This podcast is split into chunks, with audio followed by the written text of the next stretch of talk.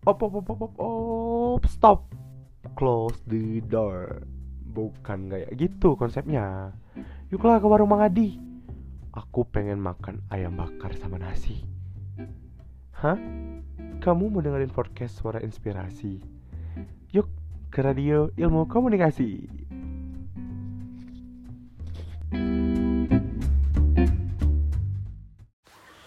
Halo teman-teman e-commerce, gimana nih kabarnya pada hari ini? Gak terasa ya kita sudah memasuki minggu terakhir di bulan November. Oh iya teman-teman, Dayu ingin bertanya nih, gimana kondisi perkuliahan daring teman-teman? Membosankan atau justru menyenangkan? Dan Dayu harap pastinya semoga kuliah daring teman-teman berjalan dengan lancar.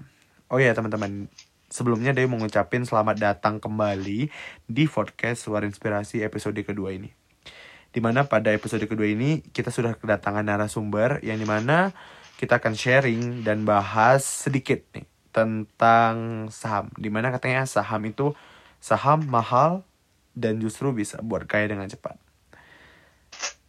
Narasumber kita pada hari ini adalah salah satu mahasiswa akuntansi Fakultas Ekonomi dan Bisnis Universitas Syekh Kuala dan beliau merupakan Kepala Divisi Kewirausahaan Genbi Komisariat Universitas Syekh Kuala. Langsung saja daripada berlama-lama lagi kita sambut ini ya teman-teman Abi Rabdi Nasution. Jadi teman-teman kita udah tersambung nih sama narasumber kita. Baiknya Abi langsung bisa sapa nih teman-teman e-commerce Halo teman-teman Ilkom, nama aku Abi Rafdi Nasution. Saat ini aku berkuliah di Prodi Akuntansi, Fakultas Ekonomi dan Bisnis Unsyah. Jadi aku kebetulan juga dari Medan, Sumatera Utara. Uh, jadi udah kenal Dayu dari awal lah sebelum masuk Unsyah gitu. Ya ini teman-teman kebetulan Abdi ini, Abi ini merupakan salah satu kawan sekampung aku lah, sama-sama dari Medan merantau ke Aceh.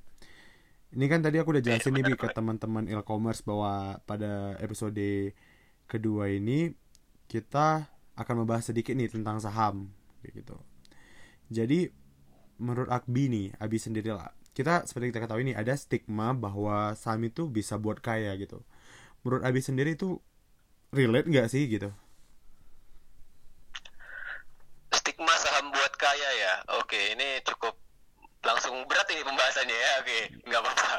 Jadi gini uh, di saham gitu atau dunia saham bursa saham itu ada dua tipe orang atau dua tipe apa ya dua tipe manusia lah gitu.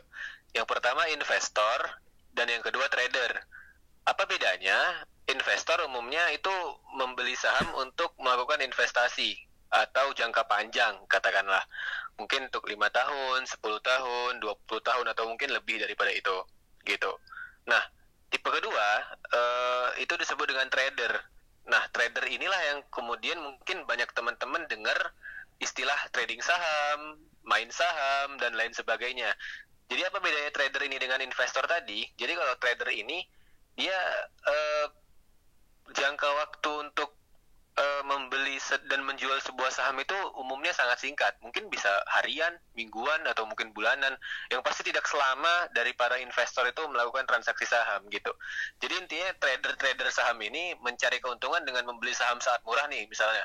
Ketika ia sudah mendapatkan untung, katakanlah mungkin ya uh, cuan berapa persen gitu mungkin di di apa ya tergantung strategi masing-masing ya. Dia akan langsung jual. Itulah mungkin yang disebut uh, sebagai trader saham. Dan mungkin ini ya sih yang uh, apa ya sering dilihat orang gitu. Oleh oleh banyak orang orang-orang di luar bursa saham maksudnya trader-trader saham ini wah benar-benar bisa buat cepet kaya nih sepertinya uh, main saham, trading saham dan lain sebagainya gitu. Karena kalau misalnya investor umumnya kan jangka waktunya panjang nih, mereka istilahnya kan uh, memang udah punya pandangan dan analisa yang cukup matang, jadi hasilnya itu makan bisa dinikmati mungkin puluhan tahun yang akan datang gitu. Beda dengan trader-trader saham yang bisa menghasilkan uh, profit keuntungan dari saham dalam waktu singkat gitu.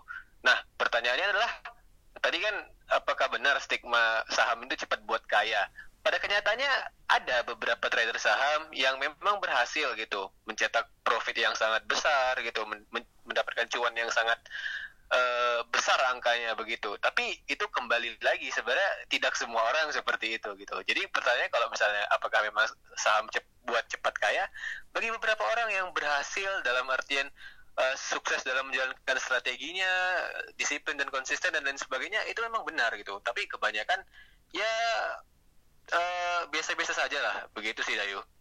Oke Bi, ini kan tadi kayak Abi bilang juga, iya sih baru awal pembahasan udah berat ya gitu tentang iya, pakai iya, stigma segala lagi gitu. Coba kita agak kayaknya alur proses kali ini maju mundur deh. Coba kita balik ke belakang lagi. Kenapa sih Abi bisa tertarik nih belajar tentang saham? Atau sejak kapan sih bisa diceritakan Abi mulai mengenal istilah saham ini gitu?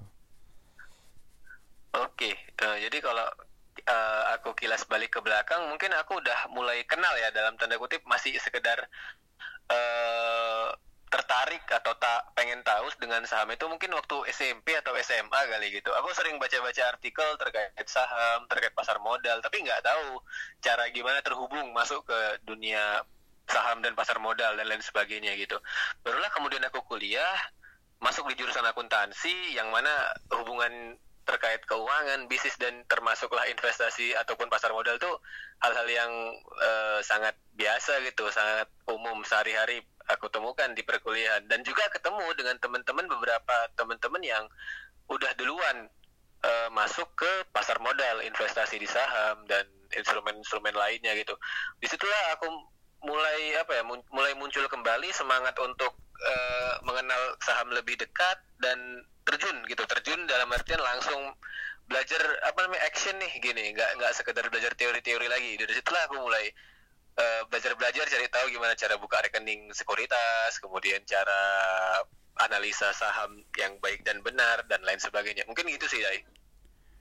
Itu sih yang buat Abi mungkin sudah mulai mengenal ya bagi teman-teman yang belum yeah. nih bagi teman-teman yang belum mengetahui sebelum mereka berinvestasi nih kan sementara mereka belum sama sekali belum paham nih apa saja kira-kira hal yang perlu mereka ketahui lah bi gitu hmm, hal yang perlu diketahui ya mungkin dari aku jawab dari pengalaman aku sendiri ya yeah. yang pertama itu gini uh, kita masuk ke bursa saham dunia saham gitu dan pasar modal secara umumnya lah gitu uh, kita bawa mindset kita berbisnis di sini. Kita bukan berjudi.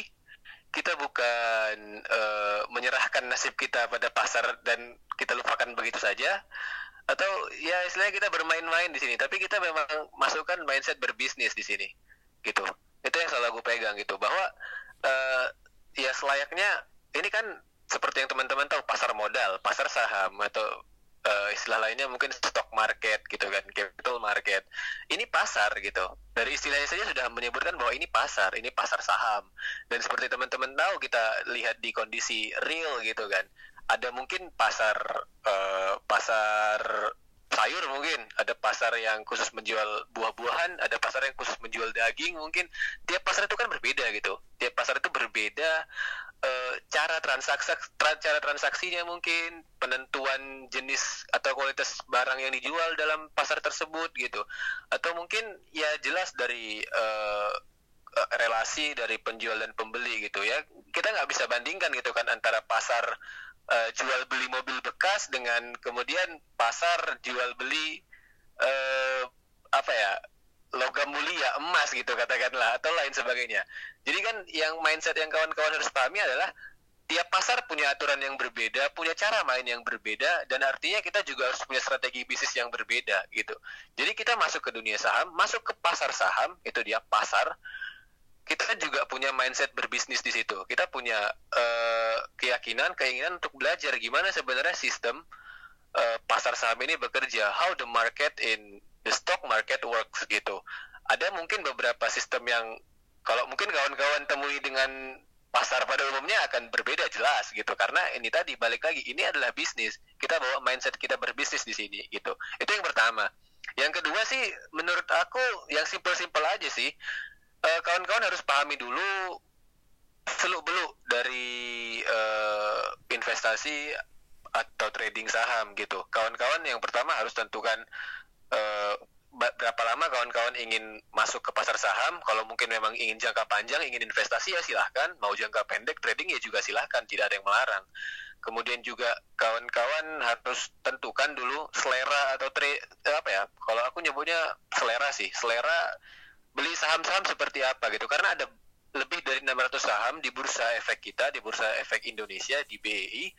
Di IHSG itu kita punya belasan sektor saham. Jadi kawan-kawan kalau memang punya bagi aku itu penting ya punya selera nih mau mau beli saham seperti apa. Mungkin ada yang seleranya beli saham banking gitu, keuangan. Ada yang mungkin seleranya beli saham consumer goods, uh, barang-barang kebutuhan pokok atau mungkin ada yang seleranya beli saham perusahaan pertambangan mungkin. Itu menurut aku perlu sih untuk diketahui ditanya kepada diri masing-masing untuk memudahkan kita menentukan saham yang ingin kita beli gitu.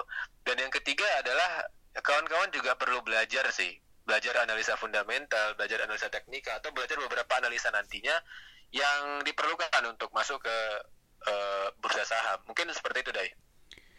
Iya, Bi. Seperti kita ketahui kan gini nih. Zaman sekarang ini banyak banget ya penipuan. Banyak kita ketahui ada penipuan nih yang ingin Dewi tanyakan ini ke sama Abi itu apakah uang yang udah kita investasikan di saham itu itu bisa hilang? Hmm, bisa hilang gitu ya. Maksudnya dalam artian bisa lenyap gitu lah. Benar-benar nol gitu ya. Ah, bisa tertipu gitu. Ya. gitu.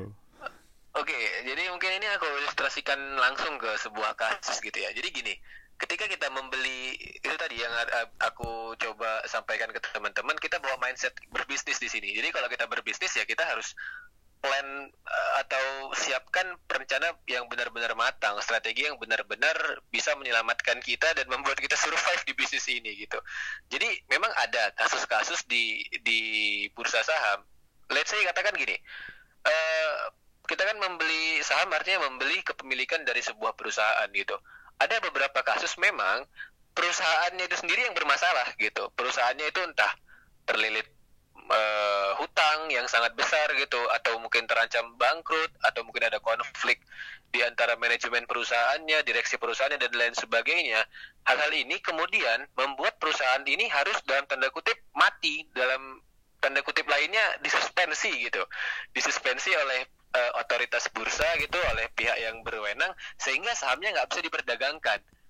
Hal ini membuat kemudian saham-saham yang telah dimiliki publik gitu kan atau yang telah kita beli itu menjadi tidak bernilai. Artinya kan kita udah e, ibaratnya gini kita udah beli e, kepemilikan di perusahaan A gitu kita beli saham perusahaan A.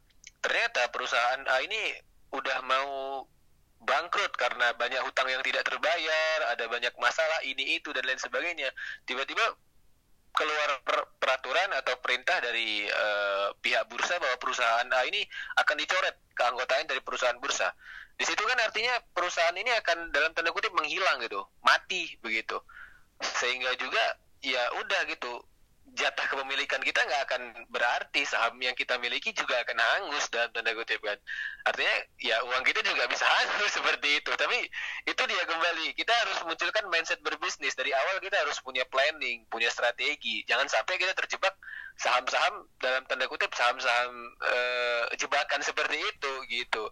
Karena ada banyak ada banyak saham perusahaan yang bagus di bursa. Kenapa kita harus jatuh ke perusahaan atau saham-saham perusahaan yang seperti itu itulah pentingnya rencana tadi itu sih Dai. Iya bi ya. Jadi kan ini kan udah udah banyak nih tadi Abi bersharing tentang tips tips and trick lah ya, kita bilang kan tips seputar saham lah sharing sedikit gitu. Ini untuk mengingat durasi juga nih. Abi punya kata-kata motivasi atau kembali kayak ajakan lah ke teman-teman. Menurut Abi saham ini recommended gak sih untuk dijalanin di usia sekarang gitu Oke, jadi mm, sedikit closing statement lah begitu ya. Iya, closing statement lah. Sekaligus kayak ya saham ini saya rekomendasikan untuk teman-teman atau gimana gitu. Misalnya closing statement dari Abi lah. Oke, okay, oke. Okay. Untuk teman-teman Oke, okay, oke. Okay. Siap, siap, siap. Uh, nah, jadi gini ya, uh, dari pandangan aku sendiri gitu. Ini ini kita sekedar sharing-sharing diskusi juga. Jadi menurut data gitu, menurut data terbaru bahwa jumlah investor pasar modal di Indonesia itu masih sangat sedikit, bisa dikatakan sekitar dua, nggak sampai tiga persen gitu. nggak sampai tiga persen penduduk. Cuman di, boleh dikoreksi teman-teman kalau punya data yang lebih akurat tapi menurut data yang aku baca terakhir nggak sampai tiga persen penduduk Indonesia itu masuk ke pasar modalnya sendiri gitu. Jadi artinya apa? Ada 97% orang yang belum masuk dan belum tahu nih gimana sebenarnya potensi dan peluang di pasar modal gitu dan ketika kawan-kawan bisa masuk menjadi tiga persen di dalamnya gitu ya artinya kawan-kawan udah bisa menangkap peluang yang sekitar 97% orang lain itu nggak mampu capai gitu. Tapi kembali, kembali, meskipun kita tahu peluangnya sangat besar, eh, apa namanya, hal-hal tantangan-tantangan baru ini sangat terbuka lebar, kita harus paham dulu bahwa mungkin kembali lagi ya katakan bahwa karena kita bawa mindset berbisnis di sini di dunia saham, kita harus tahu bahwa nggak semua bisnis itu cocok bagi semua orang gitu, termasuk investasi saham. Saham mungkin nggak cocok bagi semua orang. Yes itu benar. Ada orang yang mungkin lebih selera untuk investasi di instrumen lain gitu. Jadi ketika memang kawan-kawan nggak ngerasa cocok ya tidak perlu dipaksa. Tapi ketika kawan-kawan ingin belajar saham ingin masuk ke dunia pasar modal pasar saham ya kawan-kawan harus konsisten dengan keinginan itu harus bertanggung jawab dengan niat itu ya kawan-kawan harus belajar gitu harus uh, ditekuni harus konsisten harus disiplin jadi ketika kawan-kawan bisa uh, apa ya menjadi seseorang yang memang benar-benar yakin terhadap potensi pasar modal dan bisa memaksimalkan, ya kawan-kawan mungkin bisa menjadi salah satu yang sukses di pasar modal. Mungkin seperti itu sih. Karena peluangnya masih sangat besar. Peluangnya masih sangat besar bagi kita semua. Begitu. Begitu teman-teman. Jadi nggak ada salahnya jika teman-teman mau coba, mau belajar. Kita tidak tahu passion seseorang, ada passion orang yang seperti kita ketahui nih bi di pandemi kayak gini kan banyak orang yang mendadak buka usaha makanan online terus ada yang betul, betul. berhasil melanjutkan karena itu fashionnya dan ada yang berhenti karena itu merupakan kayak ah ya udahlah bukan fashionnya gitu tapi teman-teman jangan takut setidaknya teman-teman berani mencoba gigih lama-lama bisa jadi suatu hal itu bisa menjadi fashionnya teman-teman kan kayak gitu. Kuncinya teman-teman gigi teman-teman berani mencoba karena dalam bisnis itu tentu ada ruginya juga dan pasti ada untungnya gitu kan karena nggak ada bisnis yang untung-untung aja. Ya gitu kan betul betul betul. Betul teman-teman. Kalau kita semua orang udah kalau kalau kita semua orang udah kaya mungkin ya. Ya seperti kita bilang tadi saham itu stigmanya mahal dan kaya kan gitu betul betul itu teman-teman jadi terima kasih bi udah mau sharing teman-teman pada podcast suara inspirasi di episode kedua ini karena kayak kita ketahuin lah uh, tujuan dari suara inspirasi ini menginspirasi teman-teman lah tentang sharing kita pada hari ini gitu. Se Oke siap sama-sama. Sebelumnya Dayu nyampein terima kasih lah dari Abi sekali semua wakil teman-teman e-commerce. Ya sama-sama juga makasih juga teman-teman udah dikasih kesempatan untuk sharing-sharing diskusi bareng-bareng. Semoga bisa Thank ketemu you. lagi di episode episode selanjutnya membahas lebih dalam nih tentang saham. Amin, amin. amin. Yo, makasih Bi atas perhatiannya dan sekian teman-teman podcast Suara Inspirasi episode kedua kali ini. Semoga teman-teman dapat mengambil ilmu dari sharing mengenai saham dan semoga teman-teman ada yang tertarik nih belajar tentang saham. Dan kali ini Dayu akhiri, Dayu pamit undur diri dan sampai jumpa di Suara Inspirasi di episode selanjutnya. Bye bye teman-teman. Assalamualaikum warahmatullahi wabarakatuh.